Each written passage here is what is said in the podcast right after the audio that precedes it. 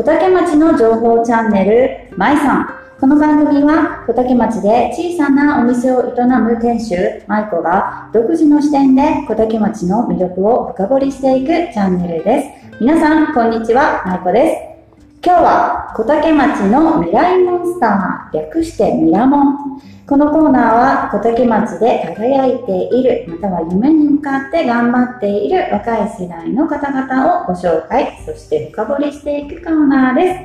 本日は1月9日に行われた小竹町の成人式で成人式実行委員長を務められ、新成人代表として謝辞を述べられた田原さんをゲストにお迎えしてお話を伺っていきたいと思います。よろしくお願いします。よろしくお願いします。はい。今日は急遽インスタライブもしておりますので、この映像も YouTube の方に載せたいと思います。はい よろしくお願いします。お願いしますはい。で、あのー、まゆさんのインスタアカウントの方でメッセージと質問を募集したところですね、ちょっとね、収録日間近ともあって、あのー私、ストーリーの方、ストーリーって24時間で消えるけど、もう毎日投稿してたんですよね。ありがとうございます。すごいぐらい来たんですけど、ちょっと日にちがね、間近だったこともあって、後ほどね、はい。あの質問とともにご紹介したいと思います。はい、ではではね、田原さんを深掘りしていきたいと思いますが、今現在、あの大学生ということで、ちょっとね、あの、今現在のこともね、ちょっとお聞きしていきたいなと思いますが、はあの、大学も言っても大丈夫ですか？あ、全然大丈夫です。今はどこの大学に通われてるんでしょうか？はい、えー今は西南学院大学の方に通っております。はい、西南学院大学で何の勉強をされてるんでしょうか？そうですね、えっと、法学部ということで、まあ、法律を主に勉強しております。法律。はい。法律なんかちょっと難しそう。もうそこで一気に頭がいいんだろうな 感じないけど。で、法律を勉強したかった、したくてそこに入ったってこと？そうですね、なんか昔から、まあ、法律自体に漠然とした興味があったので、まあなんか単純に、やっぱほらニュースとか見てても、まあ、けその刑法になる、その話になるんですけど、うん。裁判とか見て、あ、なんでこんな判決になるんだろうって思ったこともあったし、まあ、それ、それ以外もその、人と人との争いとか、うん。まあ、そっちは民法なんですけど、うん。そうやっていろんなやっぱ法律に触れる機会ってあったので、うん。その中で興味が湧いたので、ぜあの、大学で学んでみたいなと思ってました。すごい。この法律に興味を持ったのは何歳ぐらいの時から？そうです。まあでも、中学高校ぐらいの、やっぱその、社会科の授業を通してうん、そういう、まあ、そんなにがっつり法律に触れるわけではないんですけど、うんやっぱり、あの、そういう勉強はするので、そこでうん興味を持ちましたね。すごい早い段階で。すごいなぁで、あの、ちょっとね、さっき打ち合わせでさらっと聞きましたが、はい田原さん、あの、中学校の時に生徒会長されね。たということで、はいもうここでまあ納得だなと思ったり、まあすごいなと思ったり、その生徒会長にはい。なった時のきっかけとか、なんかこう、なりたいなと思ったのはなんでかちょっと聞きたいなと思って。そうですね。まあ、まず、その前段階として、1年生の時に、あの、生徒会の副会長の方にも立候補して、1年生の時そうですね、1年、あのー小竹中学校は副会長2人いて、うんうん。まあ、例年その、えっ、と、まあ、その、えっ、と、選挙がある時にですね、うん。2年生と1年生から、まあ、選ばれるみたいな。まあ、もちろん2年生2人の時もあったと思うんですが、そういう形があって、で、立候補して、実際に、えっ、と、選ばれて、すごい。1年副会、まあ、あの、先輩たちと一緒に、うん。1年副会長としてお仕事をして、まあ、それで、まあ、その、ある種、なん、なんていうんですか、ちょっとおこがましいけど、順当な流れみたいなところがあって、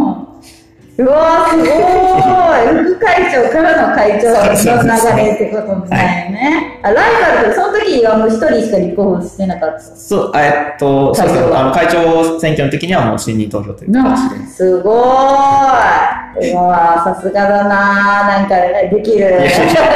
できる子みたいな。僕はもっと別の人を選びたかったのにみたいな人もいたかもしれない。いやいやいやいや、もう、すごいななんかその、生徒会長に、はい私、実は、私も中学生の時に生徒会長をしていて、なんか生徒会長になって、なんかこう、これをしたいとか、うんうんうん。こう実際、なんか自分が生徒会長になって、その、したかったことをやれたこととか何か出来事ある？こういうことしました？とか。そうですね。これはまあ、その、自分たちがっていうよりは、うん。せえっ、と、2個上の先輩が、うん。まあ、あの、始めたことであったんですけど、生徒会主導で、まあ、えっ、と、小竹オリンピックっていう名称だったんですけど、うん。その生徒会主導で、まあ、その小さなスポーツ大会みたいな、中学校内の、を開いて、えっ、と、まあ、やっていこうみたいな。うんうん。それを1個上の先輩も受け継いでいたので、うん。まあ、それを、まあ、やらなければならないなという部分がありまして、えーすごい。まあ本当に、ただその先生方のね、いろんな協力もあって、結構いろいろ大変なとこもあったんですけど、そうやることができまして、まあ本当にそれは先生方のおかげだなと。いや当時はもう、俺らがやったぜみたいな感じだったんですけど、今になって思えば、いや、めちゃめちゃ先生方のおかげじゃんっていう。ああ、もう先生もね、その言葉が聞いて、すごい喜びます。もう先生にもね、先生たちにもこれ聞いてほしいね、欲しいね。ええあ、これって、じゃあ今でも受け継がれてる感じかな。そうなんですか。なかなかちょっとね、中学校の頃とのあれがないんでわかんないんですけね、ど、ちょっと聞いてみよう。やってればいいなと。ねえ、あの、ませっかくなんでね、代々ってなってたら嬉しいですね。えーそうなんですね。で、その、生徒会長っていうことがきっかけになったのかなとは思うけど、はい。あの、今回ね、成人式実行委員長になったきっかけもね、はい。聞きたいなと思いますが、その生徒会長からの流れなんでしょうか？どうまあ、どうかちょっと難しいところであるんですが、うん。まあでもその実際に去年の9月か10月ぐらいに、うん。えっと、あの担当の方からお電話をいただいて、まあその、だあのやれるのであればやっていただきたいという話をいただいて、まあ非常にその光栄なことだと思いましたし、おまた大学生になっていろいろ新しいことにもチャレンジしていこうと思ってたところだったので、まあまさに渡りに船かなという感じで、ぜひお願いしますと。もう、じゃあ、即答で。そうですね、はい、その場で。ますということではい、返事で。あー、すごいですね。で、ちょうど、9月ぐらいかな、はいの時に、私、あの、このポッドキャストで、いろんなコーナーがあって、今回ミラモンなんですけど、あの、マチコレコーナーに、はい。それこそあの成人式を担当されたですね、竹内さんと西村さん2人で、はい。ミラモンのコーナーに出られて、で、そのお仕事内容の紹介をしていくんやけども、この成人式に関してもお話ししていて、あでも成人式っていつぐらいから準備するんですか？みたいな、その実行委員長さんたち決めて話し合いとかするんですか？って言ったら、まさにもうすぐ始まるよみたいな ことを話してたので、多分あの直後ぐらいにお電話があったのかなって今ちょっとね、聞いてて思いましたけども、で、大体9月10月ぐらいに決まってからは、その成人式に向けはて、準備とか、あの話し合いとか、はい。ちょこちょここっちに帰ってきてたってこと？まあ、あと、あの、個人的に、個人的な用事でも帰ってはきてたので、まあ実際自分が動きやすかったっていうのもあるんですけど、うん。戻ってはきてました。はい。あーで、準備で、あの、これちょっと大変だったなっていうことあれば教えてほしいなそうですね。まあ、実際に実行委員としては、やっぱりこのコロナ禍っていうこともあって、やれることも限りがあったので、決められることも限りがあったので、あの、実際に、いい実行委員としてどうこうというよりは、うん。僕個人の問題ではあるんですけど、はい。なかなか実行委員を集めることの方が大変でしたね。大体4人か5人ぐらいで例年やってるということで、うん。まあそれぐらいで、あの、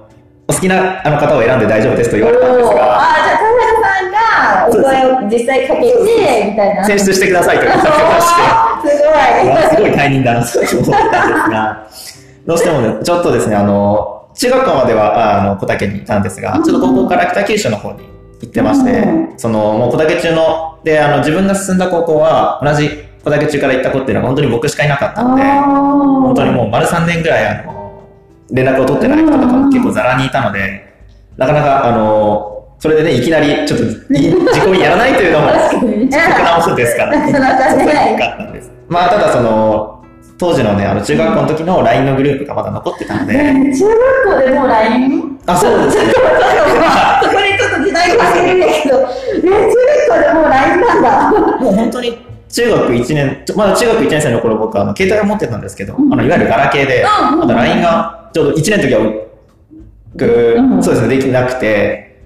だからその、もちろん、そだからその時はクラスのグループとかはちょっとわかんないんですけど、うん部活動ではそのグループが存在してて、ちょっと僕はなかなか入れなくて、みたいな。えー、じゃあもう中学でスマホを持ってる人が結構もうそう数。結構いたと思います。すごーそれは僕も驚きました。いね置いてかえれてるな。すすごいじゃあもう、本当に、もう今現在の中学生、もう田村さんの時でそうであれば、今現在の中学生で多分ほぼほぼ持たれてます、そうだと思いますよ。すごい、ちょっと時代を感じますね。もう年齢差ももちろん感じて、時代を感じる、すごい。えー、そうなんですね。あ、じゃあその時の LINE が残ってたのもあって、そこで、あの、やったりかやってくれないかということで、うんうんあのね、えっ、と、LINE をしたら、うんあの、やってもいいよっていう方が言ってくれたので、ぜひお願いしますああ、いいですね。ああ、そうなんだ。その LINE グループって、あの、もう、やりとりしてないからって言って、結構脱退する人とかもいるじゃないですか。はい。ずっと残ってるから。でも皆さんなんか、ね、あの、連絡が取れる状態だったということですごいね、すんなり決まってよかったです、よかった。本当によかったそれは。ああ、そうなんですね。はいで逆に、あの、まあ、大今大変だったこと聞いたんですけど、うん、なんか嬉しかったこととか、良かったこととか、なんかあれば教えていただきたいなと思います。そうですね。まず、良かったことっていうか、これはちょっとやろうとして、実際にやらなくて済んだことなんですけど、うんうんあの、まあ、なかなか大学生でみんな、あの、大学生の子があのメインの、えっ、と、実行委員だったので、うん集まるの大変かなと思って、実際になかなかあの集まる予定とかもつかなかったんですけど、うんうんだからあの、オンラインでもその会議に参加できるように、ズームとかを準備ししてくれない、してくれくれませんかと頼んだら実際にしてくださいまして、まあ、ただ、あのー一人、なんか一人ぐらいちょっと来れないから、それでって感じだったんですけど、まあ、なんか、なんだかんだ来れることになったので、実際実行しなくてもよかったんですけど、うん。でも本当に、もう直前までここに、あのー会議室のもう机のところに1台と、ノートパソコンとカメラが置いてあるんで、えー。すやっぱり今後ね、その、うん。実際に小竹に戻ってこれないから、うん。いいやりたくてもやれないみたいうん。な子がいた時に、実際こういうのもあれややれれば、その、もっとね、実行にもやりやすくなるのかなと思って。あでも今ね、特にね、ここ1、2年はコロナ禍で、なかなかね、こう行ったり来たりっていうのが難しかったり、ももちろんね、あの学生っていうこともあって、うん。帰ってくるのがっていうのもあるけど、本当にね、あの、オンラインで、そうですね。あの、ズームでね、つながって、あの、お話にもね、うんうんうん参加できるってすごい画期的だし、今後もね、そうですね。あの、ぜひぜひ、あの、これを活用して、また来年以降もしていただけたらいいですね。そう僕は全く関係なくなるけど、うん今後もね、その、成人、あの、でかい、大きい、大きい人とかだと、うんあの、ほらもう、な、中継とかしてるじゃないですか。ああ、まあ今後コロナじゃなくても、実際にその成人式の日に都合がつけなくていけないとかだったら、やっぱそうやって中継とか、成人式の日もね、あったあら。今ね、実際こうやってポッドキャストはそうですけど、うん結構手軽に、本当スマホ一つで配信できる時代になってね、る無料でねそう手軽にできるので。いんじゃないかなとは。確かに。で、見れて、あの、同級生の様子とかもね見れてコメントも入れれたりとかしたら、またちょっと、本当に、あの、お仕事とかね、あの、大学で勉強とかで帰ってこれないとか、あと海外に行ったりとかしてね、うん帰ってこれない人とかもね、見れたら嬉しいですよそうでね。なんか今後ね、そういう提案もね、していけたらいいですね。はい。ね、ありがとうございます。で、準備を、まあ、長い間してき、何ヶ月もかけてしてきてですね、はい成人式当日を迎えた時のは気持ちをぜひぜひ教えていただきたいなと思うんですけども、そうですね。やっぱり成人、まず、こう、ここまでの 人生というのはおこがましいですけどね、ここまでのあれで、まず一つの成人式って、まあゴーゴールじゃないですけど、一つの区切りがあって、ね。まあ実際に迎えたことで、うん。まあその、ここからまた新しいスタートになるんだなっていうのが、実際に自分もあの、代表として社長も述べましたしう、んその中で思いましたね。そうですよね、はい。本当に、あの、まあ、私も上の立場でもあり、多分二十歳、成人式って、まあ、二十歳の誕生日もそうなんですけど、二十歳の誕生日、プラス成人式で、あ、ちょっとなんかこう、一区切りなのかな、じゃないけど、気持ち的にですね。ご本人さんもそうだし、多分、あの、保護者の方も同じ気持ちなんじゃないかなとは思うんですけどね。あの、先ほどもちょっと言われてましたが、うん代表としての謝辞述べられた時、はいあの、重宝にもバッチリ映ってましたが、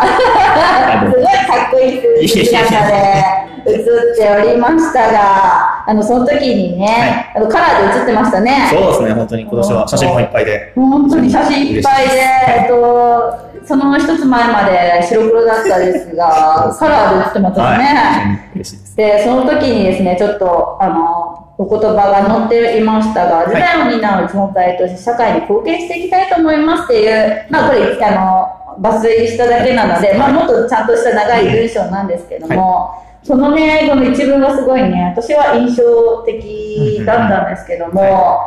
あの、この言葉を聞いて、私まだね、今日初めて田原さんにお会いしお会いしましたが、田原さんってすごく頭がいいんだろうって、なんか勝手なこう想像が働いてですね、あの実際あの打ち合わせもあって、はい。打ち合わせもして、ああ、すごいあの頭いい子なんだろうなって思いましたが、はこの言葉なんか社会に貢献していきたいって結構、まあ、大きなことなのかなと思うんですけども、なんか先ほどね、大学で法律とかを学んでいらっしゃるっていうことで、はい。なんかこう、今後、こう、社会に貢献していく目標じゃないけど、はい。何かこう、自分の中でビジョンみたいなのあるんですか？いや、全くまだうん、それを今実際にその大学で学びながら探ってるっていう状態です。ああ、そうなんですね。わあ、あの、この言葉聞いただけで、なんか、さすが実行委員長だなって思いました。あの、きっとね、同級生もね、さすがだなと思ったとは思うんですけども。こいつもまた口が立つことを言うと思っただけだと。いや、さすが生徒会長って思ったと思うんですよね。そうなんですね。で、これからのお時間は、ちょっとね、あのー小竹町のことについてもね、あの、他の代表としてね、ちょっとね、聞いていこうかなと思うんですが、はあの、小竹町のイメージって、今ね、ちょっと小竹町に住まれてないはいということなんですが、はい。まあ小竹町離れはい。て思ったり、感じたりしていることって今ありますか？小竹町に対して。そうですね、まあ、高校の時と、ここで大学で、北九州福岡と、都会でと暮らしてて、うん。実際にあの、そういうあの都会の人の目線とか、うん。あの出身地を語るときうん。にずっと思ってるんですけども、あの小竹町があまりにも無名すぎ そう、て、本当にそうなんですよ。出身どこですかって言われて、あの、県外の方だったら、うん。その福岡っていう話が終わればいいんですけうん。ど、県内で、え、どこ？あの、北九州？福岡？いや、飯塚の、一回飯塚の方がったんわですよ。でも、飯塚のトークをされると、あの、化けの皮剥がれるんで、あ実は、ふざけないよ、みたいな言ったら、え？みたいな。ど、どこだけ？みたいな。え？みたいそう、な。説明がね、難しいですね。そう、で、その説明も、飯塚と農家との間で。宮若の隣で、で、その、飯塚と農家との間でって言ったら、絶対、宮若ってこうね、先にね、おいや、宮若と農家って出てきて、いや、そこでもなくて、小竹町みたいなね、ちょっとね、説明がね、説明しても、あーってならないですそう。だからその、高校とかの時とかは、もう小竹町で一個のキャラが立っちゃう。ああ、あいつ小竹町という。普通ないじゃないですか。あの、なんか福津市出身とか全然ね、キャラになっちゃうんですけど、うん小竹町だけでキャラになっちゃう。あー、そうですよね。ちょっともうちょっとね、あのあーあ、あそこの小竹町じゃないけど、あれがあるところとか、誰々の出身とか、なんかもうちょっと欲しいですよね。みんながあーってなるところがね。本当ね、それはね、思いますね。でも、この先ね、あの今、成人迎えられて、はいこの先、小竹町に何かこう求めることってあります？まあ若干重なる部分はありますけど、とにかく、もう本当に、ああ、小竹町ねとなうんる。本当に何でもいいので、なんか例えば名産品があるとか、うんなんかこう、でかい大きなね、あうの、ん施設が入ったとあか、うですね本当に何でもいいので、何かあれば。そうね、本当ですね。町長にお願いしましょうかね。ですね。将来ね、はいあの、田原さん、小竹町に、まあ、本当に、あの、先々でいいんですけど、例えば結婚して、まあ子供が小学校入るまでにとか、うん。まあもう、例えば老後とか、何か、本当に先々でいいんですけど、小竹町に住みたいと、今現在思いますか？まず仮にこう今の現状の自分だったら、うん。あのー住みたいなと思うことは多分ない。おはい。やっぱりどうしてもこう、あのーここの、これまでね、小竹町っていう、まあその、言うてみれば田舎の方ですけど、うん。田舎の方で生まれ、育ってきたので、どうしてもまず都会に対して漠然と憧れがあるっていうのもありますし、やっぱりその都会の方が、例えばその、物が買いやすいとか、うん。まあその交通の便がいいとか、うん。そういうのがあるんですけど、だから現状の、また都会に憧れを持ってる僕としては、うん。その住みたいなって思うことはないんですけど、うん。ただまあ今後、本当将来、その、逆にこう都会にずっと住んで、うん。都会に疲れてしまったとか、うん。まあ、あと本当今このコロナ禍ということもあって、どんどん世界が変わっていってるので、その今都会に住んでることが、都会の利点、そのさっき言ったその交通の便とか、そういうのが言うほど利点じゃない世界。それこそそのテレワークとかも、どテレワークが標準になってしまったら、うんわざわざそのオフィス街に出出向いて仕事に行くみたいなこともなくなってしまったらう、ん。じゃあもうそのこうやってゆっくりね、うん。過ごせるその田舎の方がいいんじゃないかみたいな、うん。そういう未来もある、ね、来るっていうことは絶対に否定はできないので、うん。現状としてこう住みたいと思う気持ちはないんですけども、かといって可能性が全くないっていうわけではないっていう感じですね。そうですね、はい。あの今はないかもしれないけど、あのそう今後ねあのワンチャンあるというかそうですね、ワンちゃんね。ちょっとあの、小竹町ね、町長を含め、職員さんもね、我慢住んでるね、で私たち町民もね、また本当ね、少しずつでもいいんで、今本当にあの人口も減っていってるばかりだし、あの、ね、何か有名なものが、ここまでこうね、別にディスってるわけじゃないんですけど、本当に何かに住んでる人たちも、何かこう、何かがある小竹町ってみんなが認知してもらえるようにね、あの、私もね、このポッドキャストを、はいあの、含め、こういろんな情報発信をしていきたいなと思います。今日のね、田原さんのこのね、若者代表のね、意見をね、大事にしながらね、あの、私もちょっとね、この活動頑張っていきたいなと、今改めて思いました。ありがとうございます。いいそれでですね、はい。そこで、あのこのポッドキャスト、まえさんからですね、あの、ミラモンの出ていただいたゲストの方、皆さんに聞いてる質問があって、あの田原さんのはい。夢、または目標を教えてくださいっていう質問なんですが、はここでですね、あの、インスタで、ちょっとメッセージをいただきまして、はい。ちょっと、あの、リスナーの方にですね、ちょっと読ませていただきます。成人式開催にあたっては大変お世話になりました。田原くんの将来の夢をお聞かせください。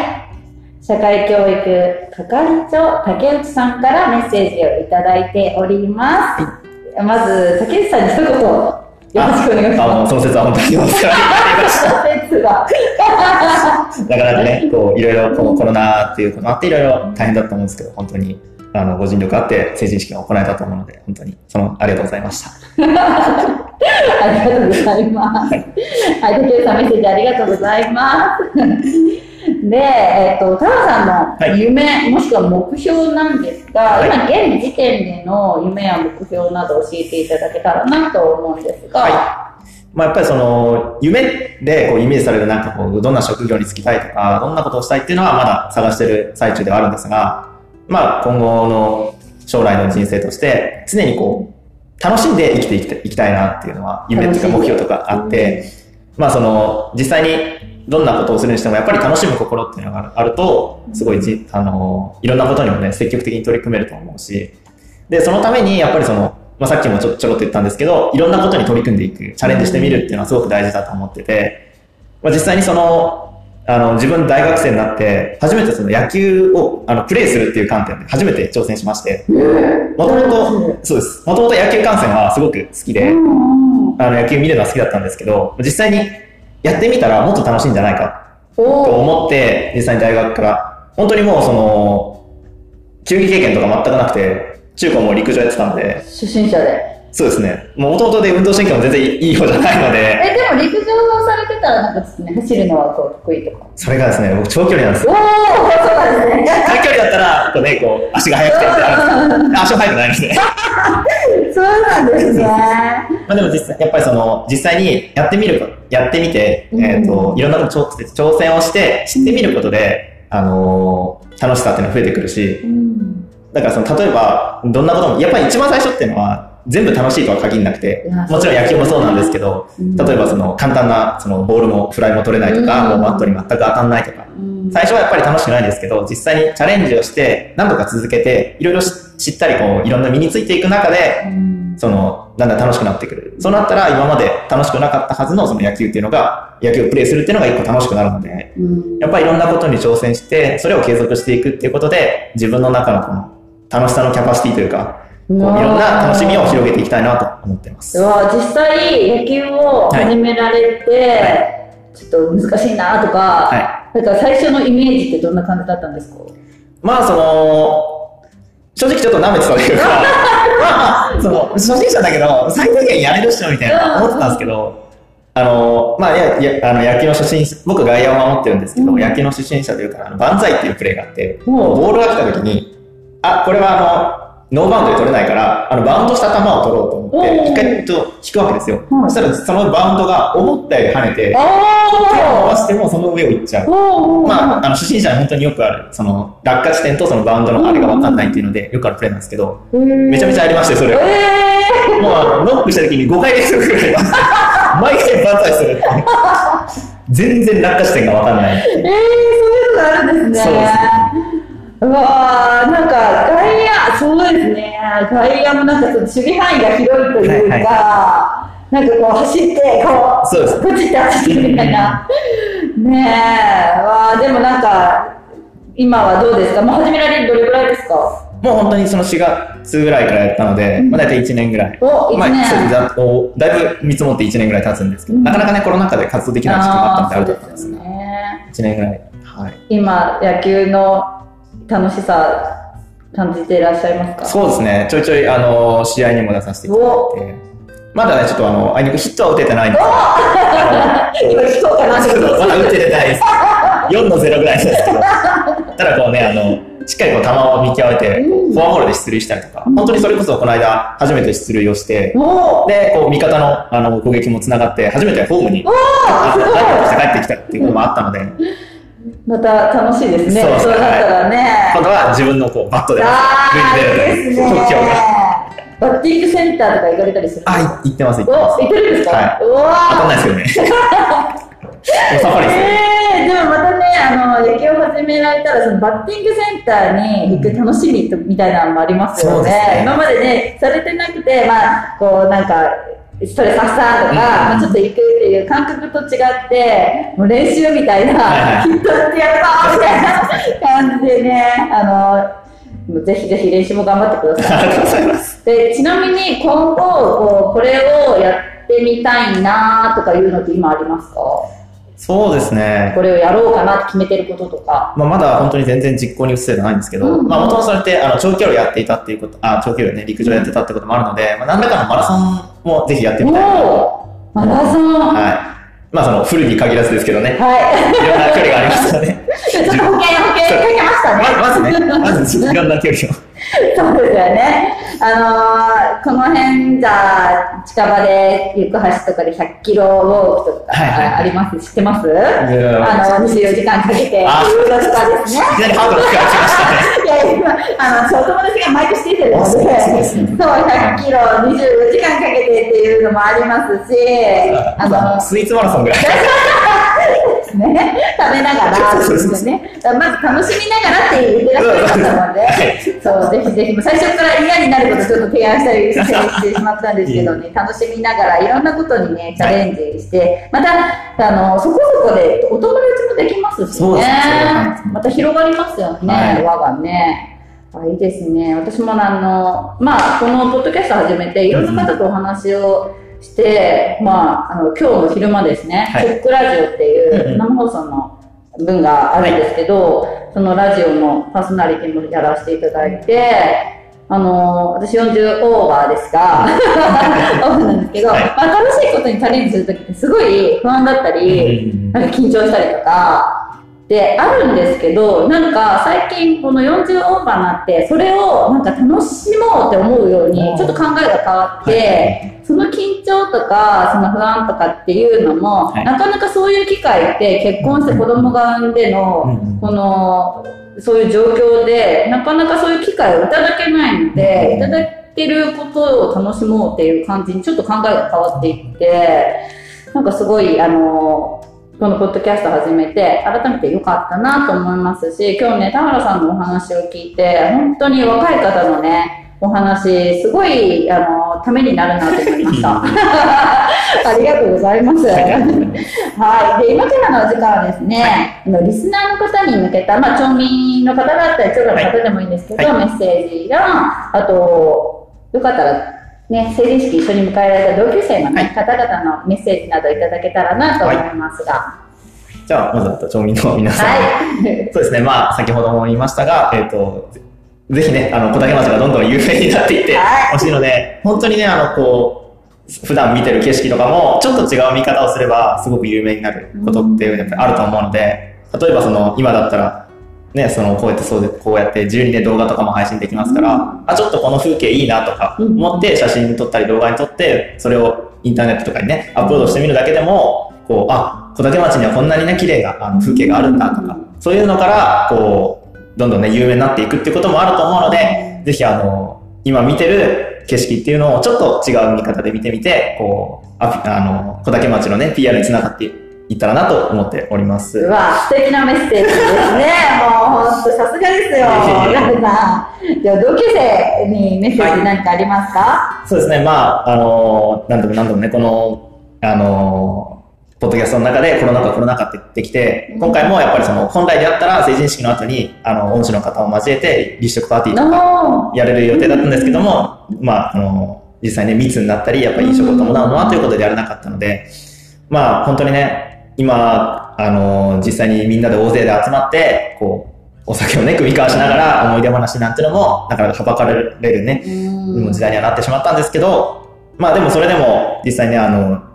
あの短い時間でもいろんな、あの、みんなの、そえっ、と、成人式を迎えるまでの思い出話とか聞けて、まあ本当に、あ、みんないろいろそれぞれのね、人生を歩んできたんだなと思ってますし、まあ今後もね、実際こう、未来っていうのは本当に、特にどうなっていくかわかんない時代にななってしまったので、まあ本当にこれからそれぞれが自分の信じた道を歩んでいくとは思うんですが、まあ僕もね、僕なりに、あの、自分が楽しいと思える道を歩んでいくので、それぞれみんなでこう、自分なりに頑張って歩んでいって、今度こそはこうみんなで、あの、集まってお酒を飲めるような、そんな時があったらいいなと思います。またね、いろいろ長いですけど、頑張っていってください。うわ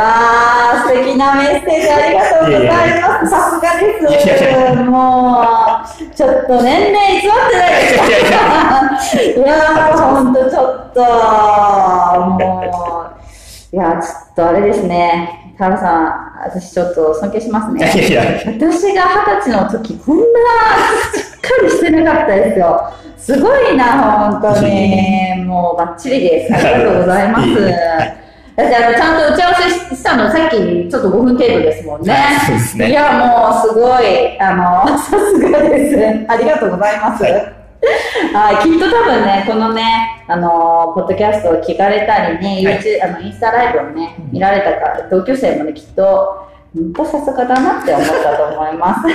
あり今日お忙しい中ありがとうございました。はい、ではエンディングに行きたいと思います。本日のミラーのコーナーは、小竹町の成人式実行委員長を務めました、河原さんをゲストにお迎えしました。お忙しい中ありがとうございました。はい。では番組へのご意見、ご感想、お便り、そしてメッセージや質問はインスタ、ツイッターの DM、あとリンクまとめ URL のメールからも受け付けていますので、どしどしお寄せください。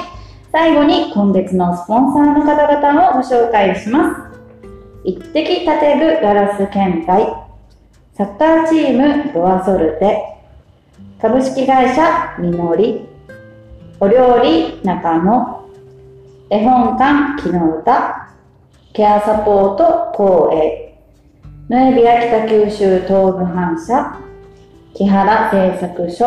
の方々です。スポンサーも大募集しております。詳細はシャープ21と27お聞きください。あと、リスナーの方も抽選プレゼントありますので、お便りお待ちしております。では、皆様良い一日を。またね。田原さん、ありがとうございましありがとうございました。